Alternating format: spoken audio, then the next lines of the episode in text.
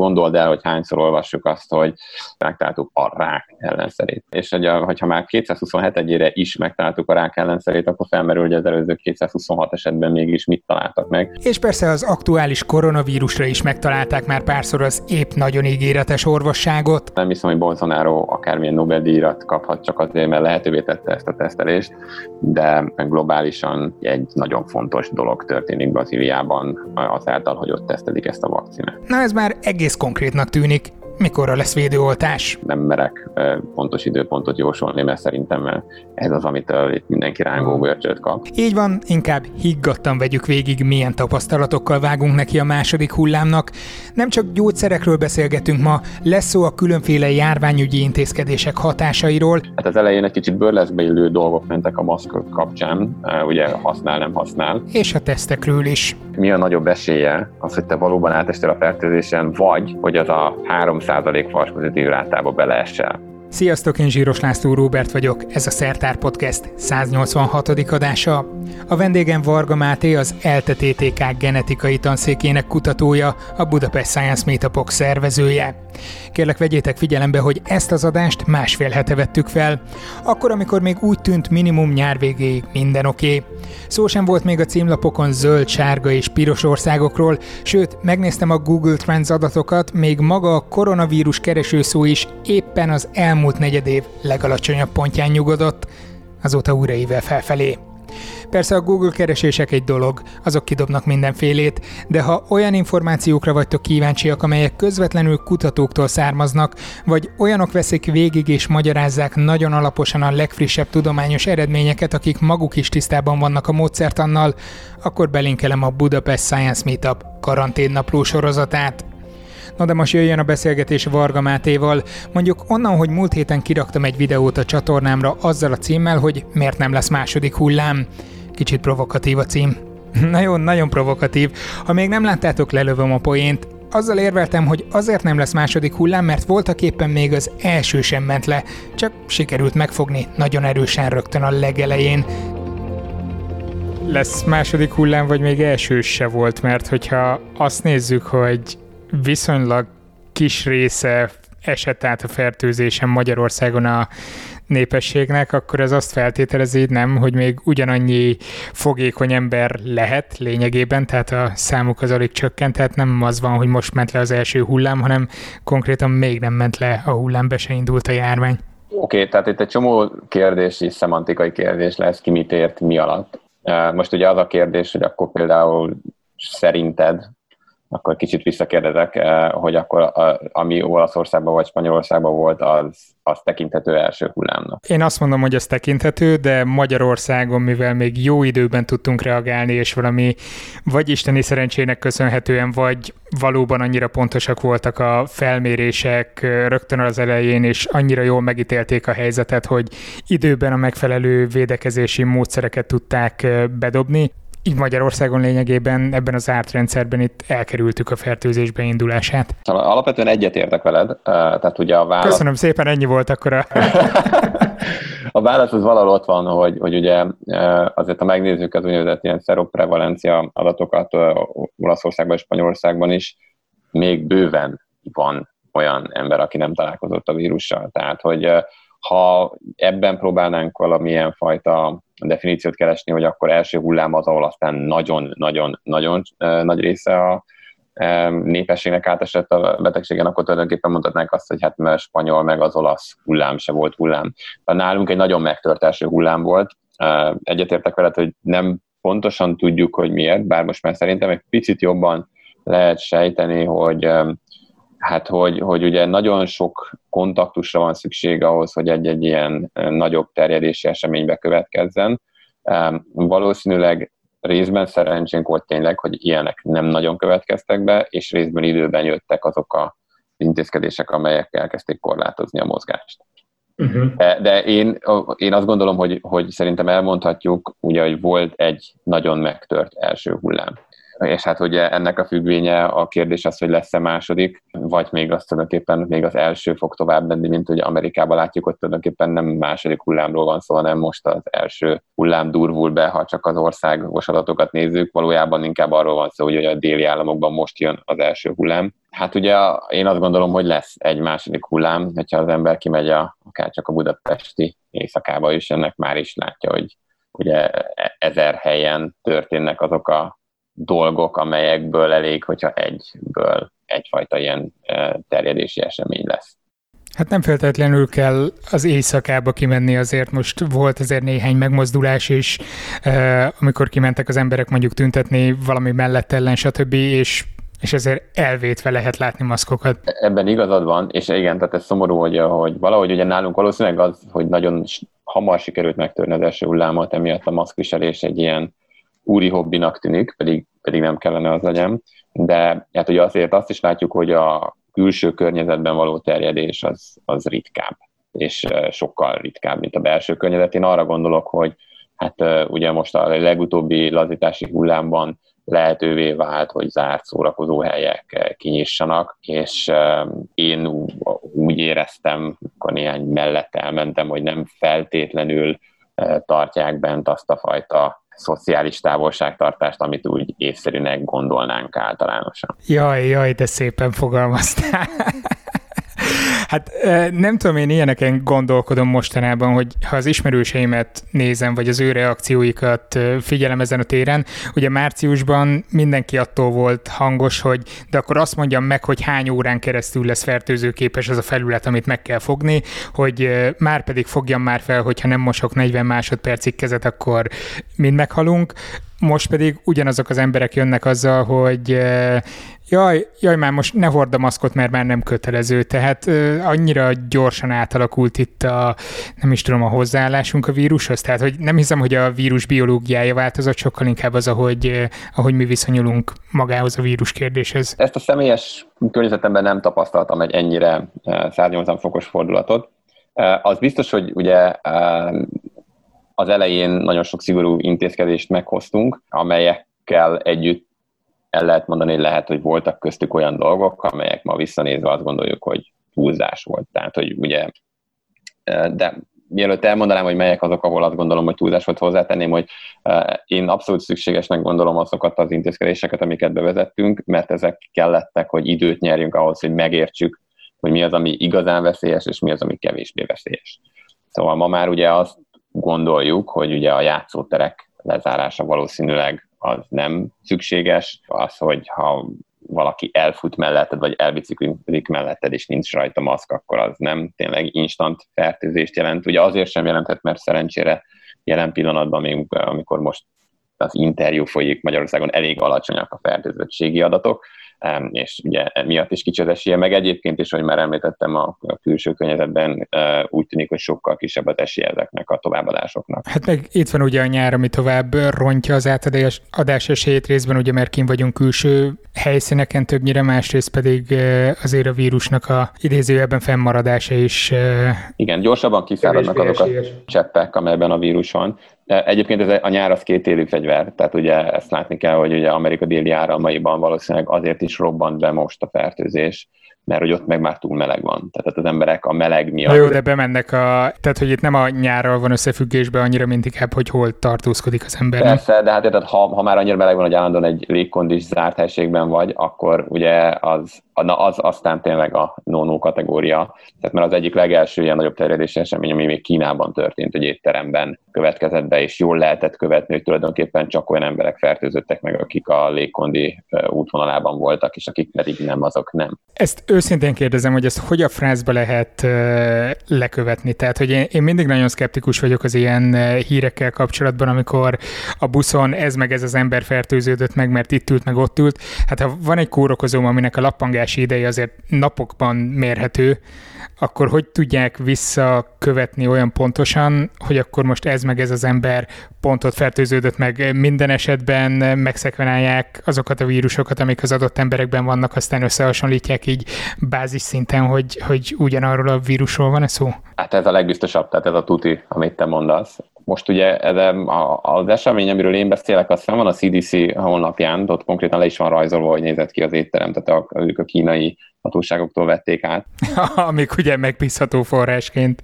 Egyébként én azt mondanám, hogy február közepéig én abszolút megbíznék a kínai adatokban. Tehát a legeleje, amíg megint a mismásolás, ugye az, az kérdéses, és utána hát valahogy február közepétől kezdve, amikor már a hatóság nagyon szeretett volna urálni dolgokon, el tudom képzelni, hogy nem, nem tudjuk a teljességét az adatoknak, de ugye az is igaz, hogy nagyon messziről próbálunk nagyon okosak lenni, és uh, ugye hát ott a, sokkal hermetikusabban le lehetett zárni a, a társadalom működését, és hát lehet, hogy tényleg uh, sikerült hosszú időre nulla közelivé levinni ezeket a fertőzéseket, ezt nem tudjuk megmondani. Egész egyszerűen. Szóval ez a CDC eset, ez, csak azért is, vagy a CDC-n levő kínai étterem esete azért hihető, mert ugye aztán különösen az elmúlt időszakban számos másik példáról hallottunk most már az Egyesült Államokban, talán Arizonában volt az egyik legutolsó, ahol egy kinyitó, újra kinyitott vendéglő, ahol betartották a távolságokat az asztal között, stb. stb. és mégis a zárt helyen óriási tömegek meg tudtak fertőződni. Szóval, szóval látszik, hogy, hogy ez, ez a zárt hely, ez tényleg ez az, ami, tehát zárt helyen való beszélgetés, ugye az, a, az, ami rossz, és hát ennél már csak az rosszabb tényleg, hogyha egy klubban hangos zene mellett az emberek hangosan beszélnek, énekelnek, stb. Tehát mindenki ismeri talán ugye a az amerikai kórus próba esetét, de ugye volt azóta már Németországban is olyan istentisztelet, meg hát a koreai Dégúban is egy, szintén egy istentisztelet volt, ahol ilyen új protestáns gyülekezet hangosan énekelt, amelyek, a, amelyek tényleg gyakorlatilag tökéletes melegágyának bizonyultak annak, hogy a vírus terjedni tudjon. Jó, hát persze egy szórakozó helyen azért közel hajolsz a másikhoz, beleüvöltesz a fejébe, arcába, hogy fejébe, fülébe, arcába, hogy... Meg, meg nem is feltétlenül akarod, de mit tudom én, hogyha valahol ugye hangos élőzene, vagy, vagy, vagy, vagy valahol valaki hangos zenét tesz fel, és hát ugye szórakozó helyeken egészen a közelmúltig ez volt a szokás, amivel ugye megalapozták a hangulatot, akkor attól automatikusan mindenki hangosabban kezd beszélni. Egyébként is egy ilyen szórakozóhelynek van egy alapzaja is, ami, ami nem egy olyan alacsony, hogy mindenki próbál ja, túlvölteni a másikat egy kis túlzással, és hát ugye az van, hogy ez az erőltetett kivégzés, ami ezzel jár, ez, ez igazán tud kedvezni annak, hogy a vírus ezt terjedhessen.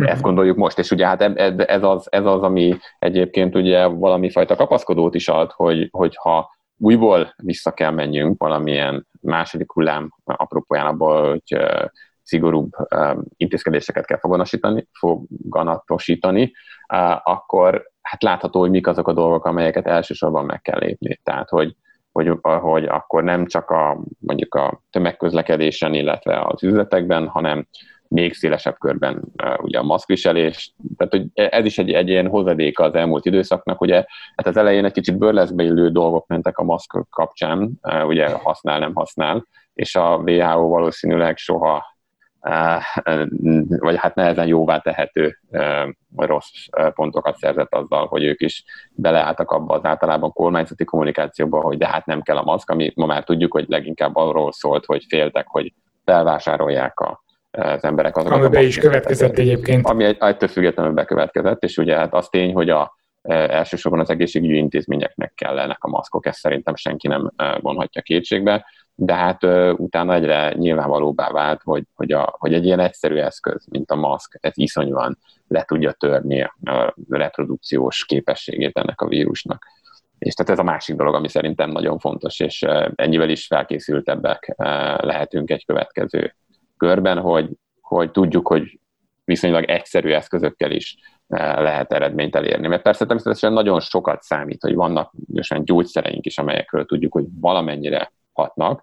Tehát ugye a remdesivir az egyik, bár azt meg muszáj korán adni, amikor még egyáltalán vírus van a szervezetben. Erre mindjárt, mindjárt kifejted ezeket, csak egy, egy picit árnyalom, vagy, vagy próbálok hozzátenni ahhoz, amit most készülsz mondani, hogy itt viszont megint csak azt látom, meg ismerősöktől kapom leginkább ezeket a visszajelzéseket, hogy aki nincsen benne abban a témában, hogy folyamatosan figyeli ezeket az eredményeket, csak annyit lát a szalagcímekből, hogy kijön bonyolult hatóanyagnév, ami esélyes lehet gyógyhatás elérésére.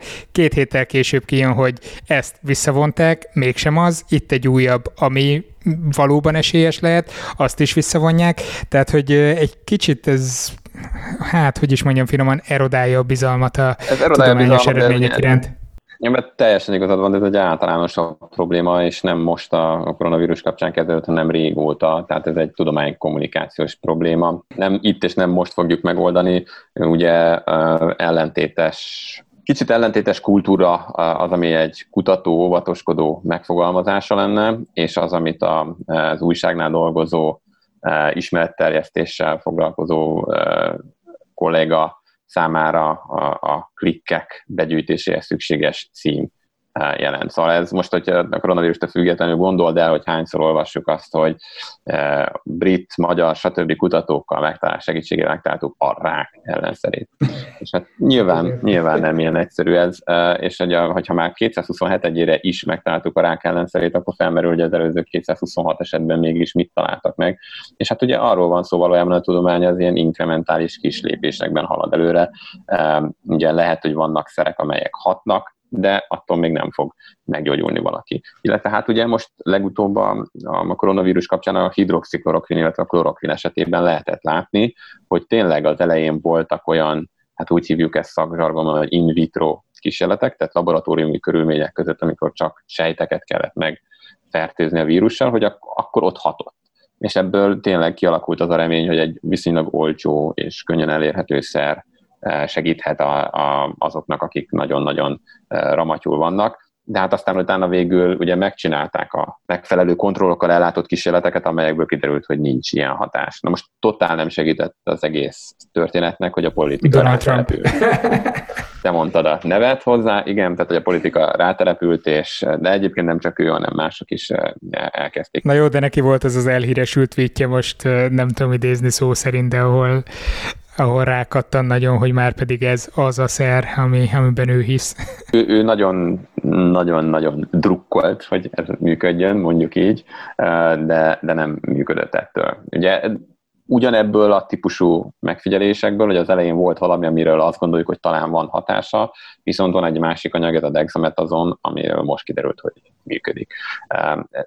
Tehát ugye az is, az is probléma, hogy nem mindig tudjuk, hogy, hogy mi lesz az, ami hathat, ugyanis még mindig nem ismerjük nagyon sok hatását annak, hogy hogyan alakul ki a COVID.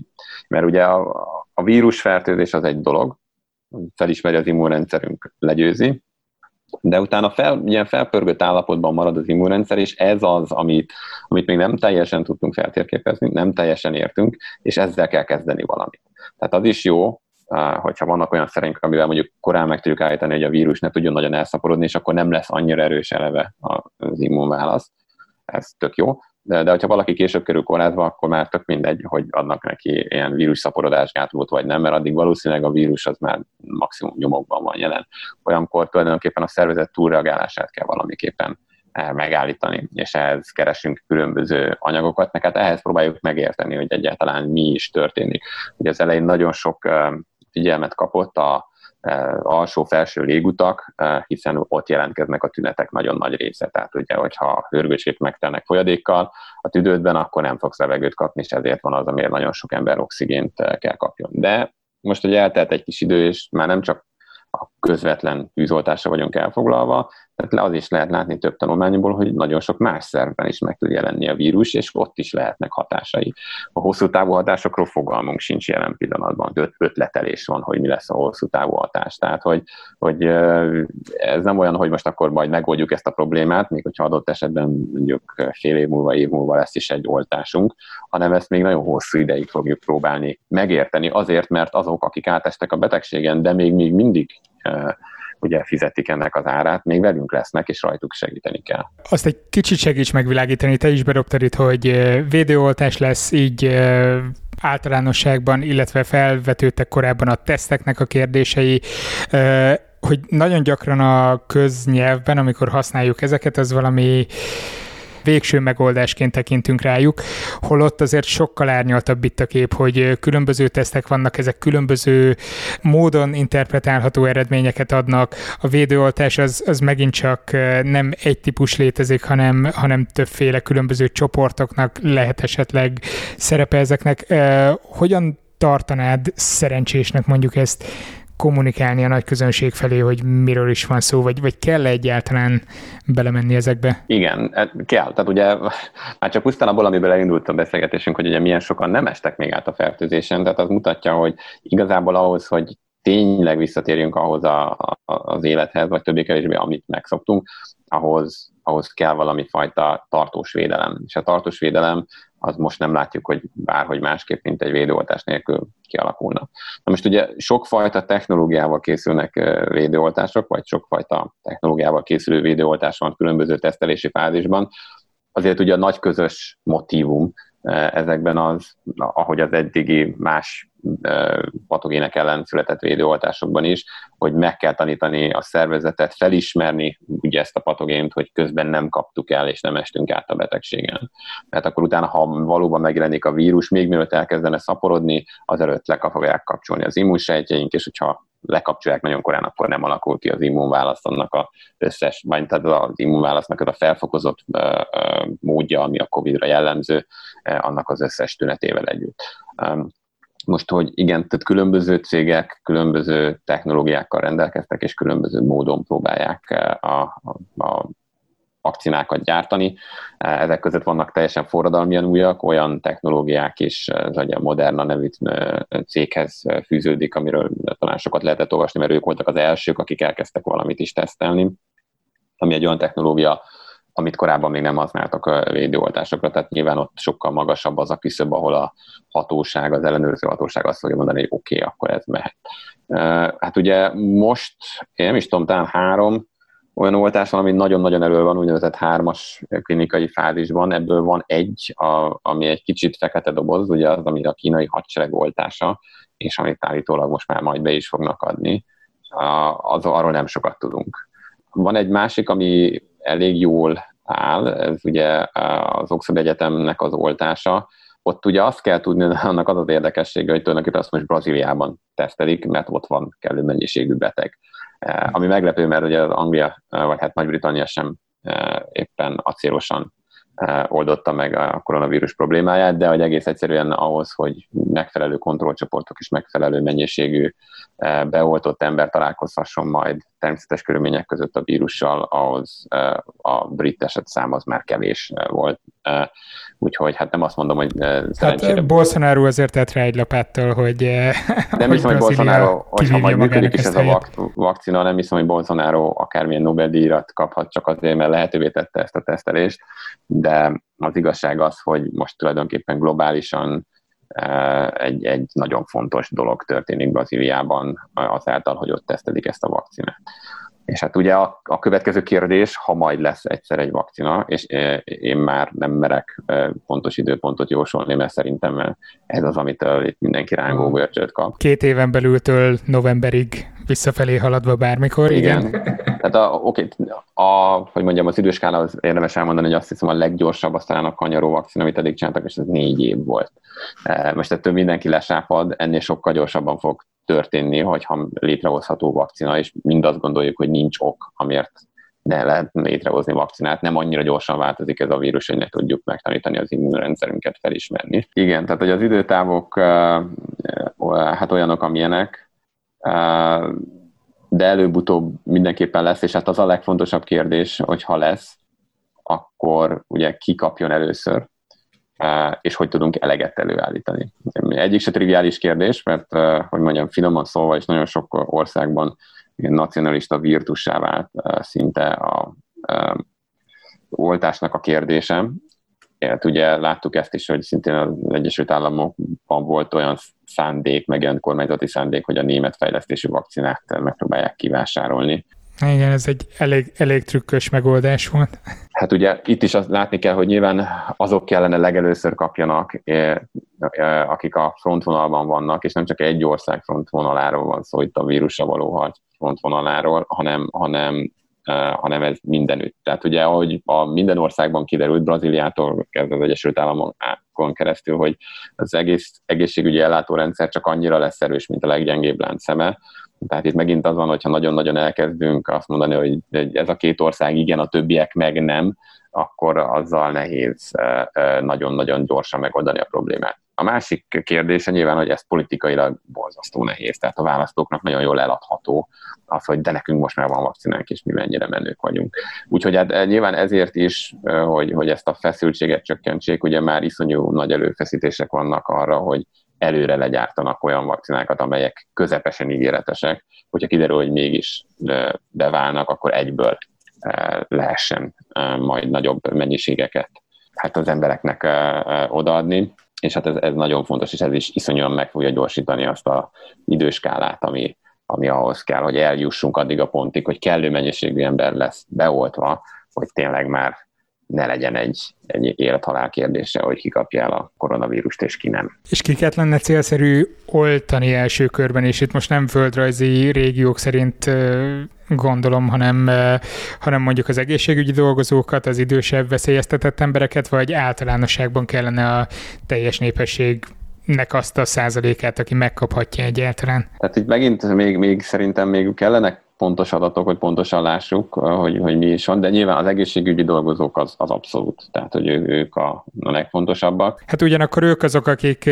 akik többnyire eddig átestek a fertőzésen, úgyhogy természetes úton szereztek azért, azért ott, is, ott is egy alacsony százalék van. Tehát azt is látni kell, hogy ott, ott sem esett mindenki át. Éppen ezért ugye ott is probléma, hogyha egy nagyon-nagyon nagy második hullám jönne, akkor megint az egészségügyi dolgozók közül esnének ki egy csomóan rögtön az elején. Tehát, hogy ez mindig fontos, hogy, hogy ők azok a, a, akiknek a védelmet meg kell adni. Meg, meg szerintem ezt, hogy mondjam, ez erkölcsi kötelessége és a társadalomnak, hogy azok, akik tényleg a minden nap a e, bőrüket vására viszik, azoknak meg legyen a kellő védőfelszerelés, illetve hogyha meg lesz az oltás, azt megkapják. Most ugye logikusnak tűnne mindaz alapján, amit az egész feltezésről tudunk, hogy a második hullám az oltásnak az mondjuk az időseket érintse, meg a krónikus betegeket, itt ugye a kérdés, az egyetlen kérdés, ami bizonytalanságot okozhat, hogy náluk mennyire tartós uh, immun, immunválaszt vagy védelmet tud kiváltani majd az adott vakcina.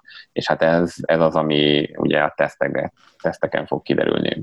Az idősebbeknek az immunválasza másképp működik egy kicsit, mint a fiataloké, bizonyos szempontból lassabban indul be, de van, amikor jobban túlfut. Szóval ott, ott vannak kérdések, amiket meg kell tudjunk még válaszolni, én most azt mondanám, hogy igen, én azt gondolom, hogy valószínűleg az lesz, hogy az idős otthonokban, meg az egyéb ilyen szociális intézményekben levő emberekkel még megkapják a második körben a, a, ezt az oltást, és hogyha ugye ezek lezajlottak, akkor jöhet majd igazából az, hogy elkezdjük mindenki számára elérhetővé tenni. De hát itt is ugye ha nagyon-nagyon szigorúak akarunk lenni, akkor lesznek foglalkozások, ahol látjuk, hogy sokkal nagyobb a kockázat, tehát úgy néz ki, akik ilyen húsüzemben dolgoznak, ők kifejezetten nagy kockázati csoport, ugye világszerte óriási problémát jelentett, hogy ezek a húsüzemek ilyen gócpontokká váltak.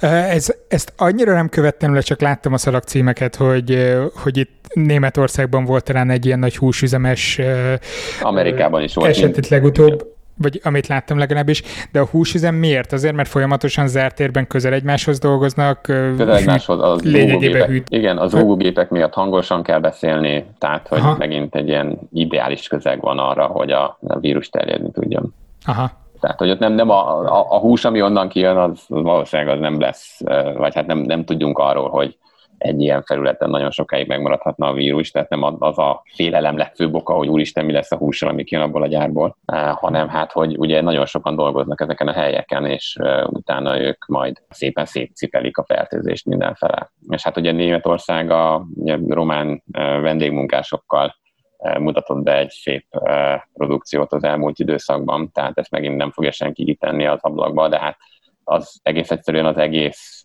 rendszer működésében, hogy ahogy, ez a vendégmunkások dolgoznak ezekben a gyárakban, az kódolva volt. Hát eleve úgy vitték őket vissza tömött vonatokon, ugye Romániából, e, és utána eléggé lárpullár teszteken e, átesve bevitték őket a gyárba. Tulajdonképpen csoda lett volna, ha nem ez történik. Tehát ugye ez uh-huh. megint ilyen jó figyelmeztetés volt arra, hogy amit józan paraszt észre gondolnál, hogy ugye, ha már utaztatod az embereket, akkor próbáld meg szellősen utaztatni őket, utána tényleg vedd komolyan a karantént, teszed le őket rendesen, és akkor megúszhatod ezt a dolgot, az, az itt is teljesen beigazolódott. Persze tanulunk ezekből a hibákból, és az emberiség az fejlődik folyamatosan, és töretlenül halad előre a jövő felé. Merkeli Béla folyamatosan, a soterektora folyamatosan azt nyilatkozza szinte mindenütt, hogy a második hullám az nem lesz olyan durva, kicsit más lesz, mint az előző, de nagyon urai leszünk a helyzetnek, stb. stb. Ezt mire alapozza, tudom, őt, őt hívjam és őt kérdezzem meg, de olyanokra, amiket mondtál az előbb, hogy, hogy tanultunk egy csomó olyat, hogy hogyan kell kezelni a különböző eseteket, és azokat már be tudjuk majd vetni, azokat a ö, tapasztalatokat? hogy Merkeli Béla gondolatait szerintem legpontosabban Merkeli Béla tudja neked elmondani, tehát hogy ebben, erre teljesen jól rátapintottál. Ha engem kérdezel, én, én igen, hát az, amit elmondtam neked, ugye ez van meg hát ugye volt ez talán március április magasságában magyarra is lehet fordítva, és nagyon nagy népszerűségnek örvendett ez a kalapács és a tánc.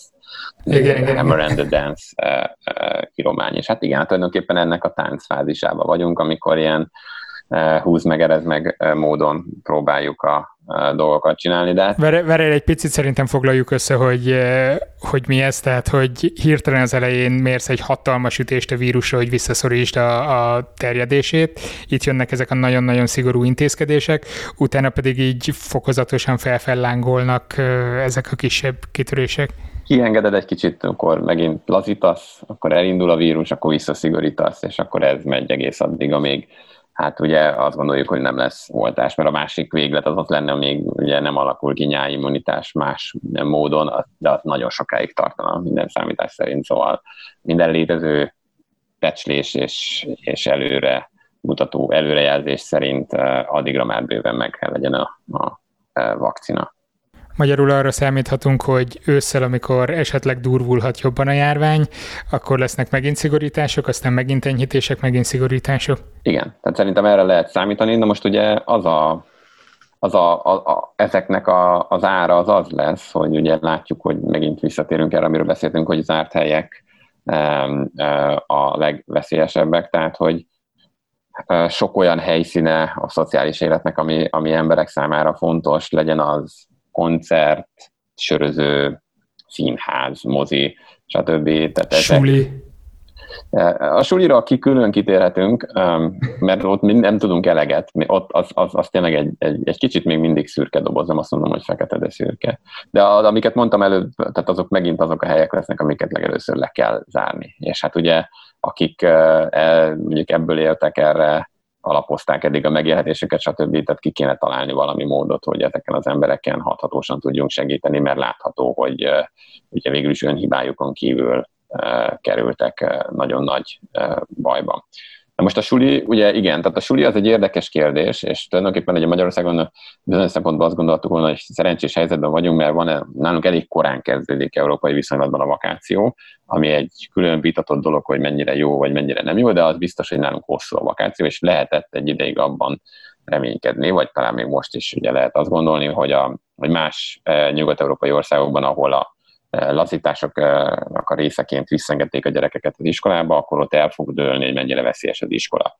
Csak hát azt is látni kell, hogy ugyan országonként változik, de, de hát azért ez az iskola, ami a lazítások után van, az nem egészen az az iskola, ami előtte volt. Eh, tehát gyakran, tíz gyerek mehet csak be egyszer egy osztályba, mindent váltott, hogy melyik nap kimegy be, stb. stb. Úgyhogy hát ezek, ezek nyilván ilyen nagyon biztonsági játékok, úgyhogy arra a kérdésre, hogy mi lenne, ha megengednénk úgy a sulit, ahogy eddig is volt, hát arra nem nagyon kapunk választ. Ugye van néhány ilyen, nem nevezzük rémtörténetnek, mert, mert valóban megtörtént dolog Franciaországban, meg Izraelben, ahol végül is ment az iskola tovább, és utána be kellett zárni legalábbis néhány iskolát, mert elkezdett a fertőzés terjedni. Tehát az is egy lehetőség, hogy valamilyen monitorozási rendszert találnak ki erre, hogy, hogy felmérjék, hogy melyik az az iskola, amit hirtelen be kell majd zárni. És hát ugye ott van az egyetemek kérdése, ami szintén egy óriási nagy kérdőjel, hogy az ugye most bebizonyosodott, hogy sok mindent meg lehet távoktatásban csinálni, de például ugye a gyakorlatokkal mi, mi fog történni.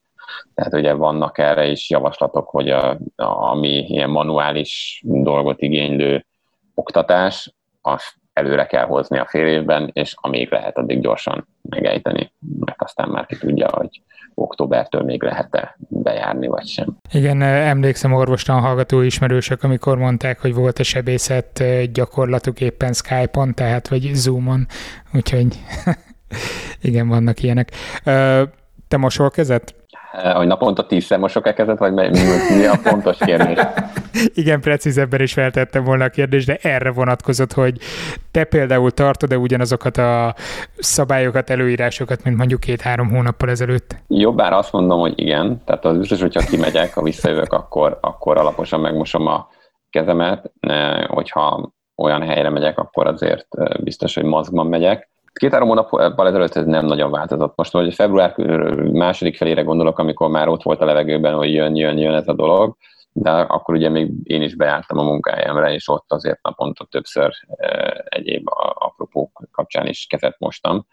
Ott biztos meg volt a napi tízszeres, amikor ott voltam, hát de azért most is így, hogy ilyen home office-ból tolom nagyobb részt, szerintem azért 5-6-7-szer azért így is kezet mosok. Egyébként Jó, csak kíváncsi voltam, nem is, feltétlenül, nem is feltétlenül az a cél szerintem, hogy, hogy ugye ne kapjuk el a koronavírus nyilván ez az elsődleges, hanem ugye van egy csomó más patogén, ami ugyanígy terjed, tehát hogy ezzel elég jól tudjuk elérni, hogy, hogy más bajunk se legyen. Tehát megint ez egy tök egyszerű és olcsó dolog.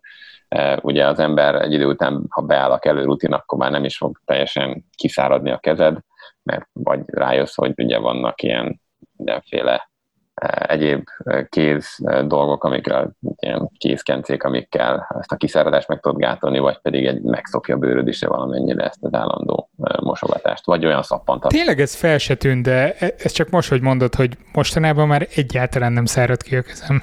Na, hát pedig egy, egyrészt intenzitásban körülbelül ugyanannyi, és és ugyanazt a szappant használom, szóval. Hát ugye nyáron egy kicsit másképp működnek a, a fagyümirigyeink is, tehát hogy ugye valószínűleg a, de, de, de hogy ilyen részben adaptáció lehet, részben ilyen évszakos uh, dolog.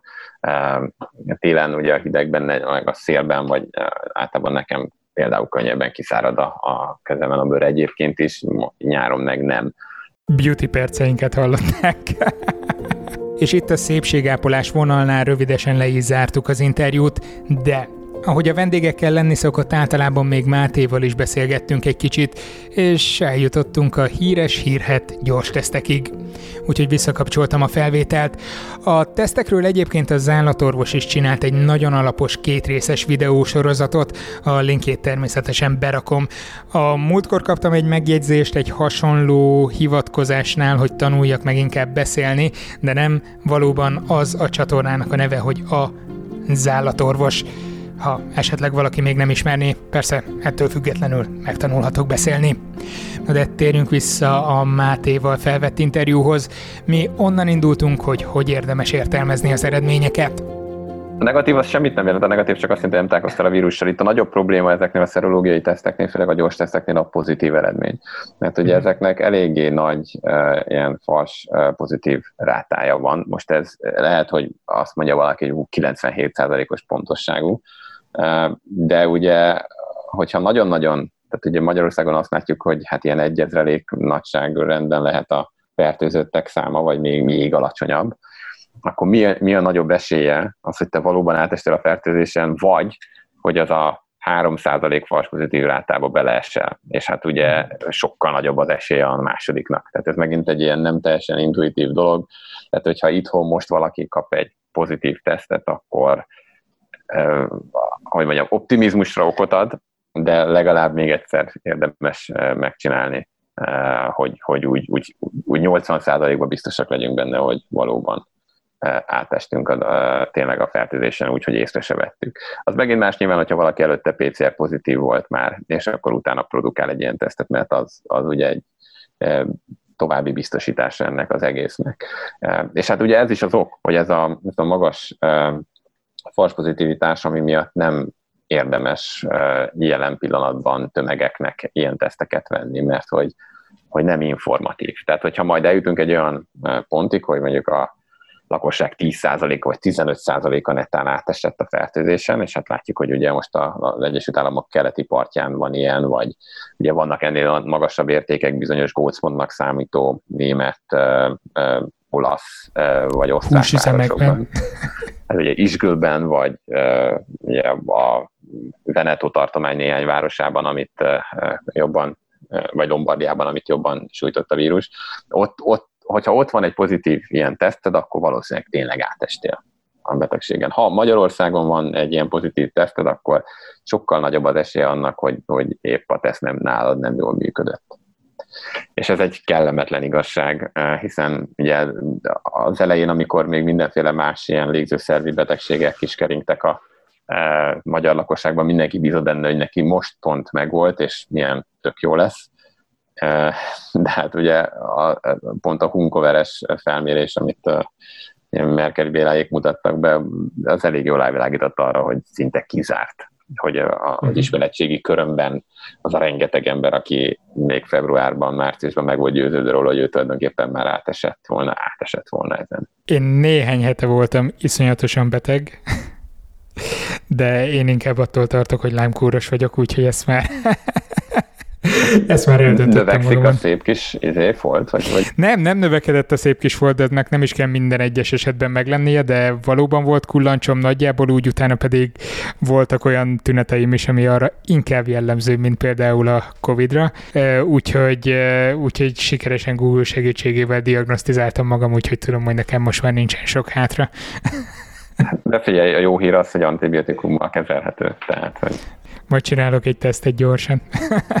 lehet, lehet, hogy van Lime-ra is gyors teszt, ezt nem tudom. Vaj, itt van előttem az asztalon. Hoppá! még, nem, még nem mertem kibontani. Én a beszélgetés óta sem csináltam meg a Lime tesztet. Fura a saját bőrömön érezni, hogy milyen, amikor az ember nem mer szembenézni az eredménnyel. Hát lehet, hogy nem én vagyok a legjobb példa. No de nem is erről szólt ez a mai beszélgetés, hanem a koronavírus járvány második hullámáról.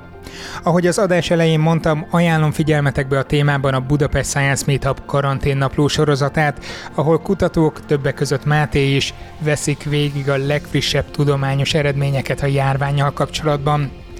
Figyeljetek a higiéniára, a távolságtartásra, Fölöslegesen ne keressétek a kockázatot, és akkor jó eséllyel egészségesen hallhatjátok majd a Szertár Podcast 187. adását, ami nem a jövő, hanem a következő héten jön majd. A tervek szerint egy rövidebb interjúkból álló csokor lesz majd különböző fiatal kutatókkal. Van persze egy közös pont is, de egyelőre legyen titok. Ha megvannak a nyersvágatok, Patreonon soron kívül hallhatjátok majd ezeket, meg egyébként is köszönöm, ha hozzájárultak az adás készítéséhez egy jelképes havi összeggel www.patreon.com per szertár. Köszönöm. Legyen szép hetetek, vagyis szép két hetetek. Sziasztok!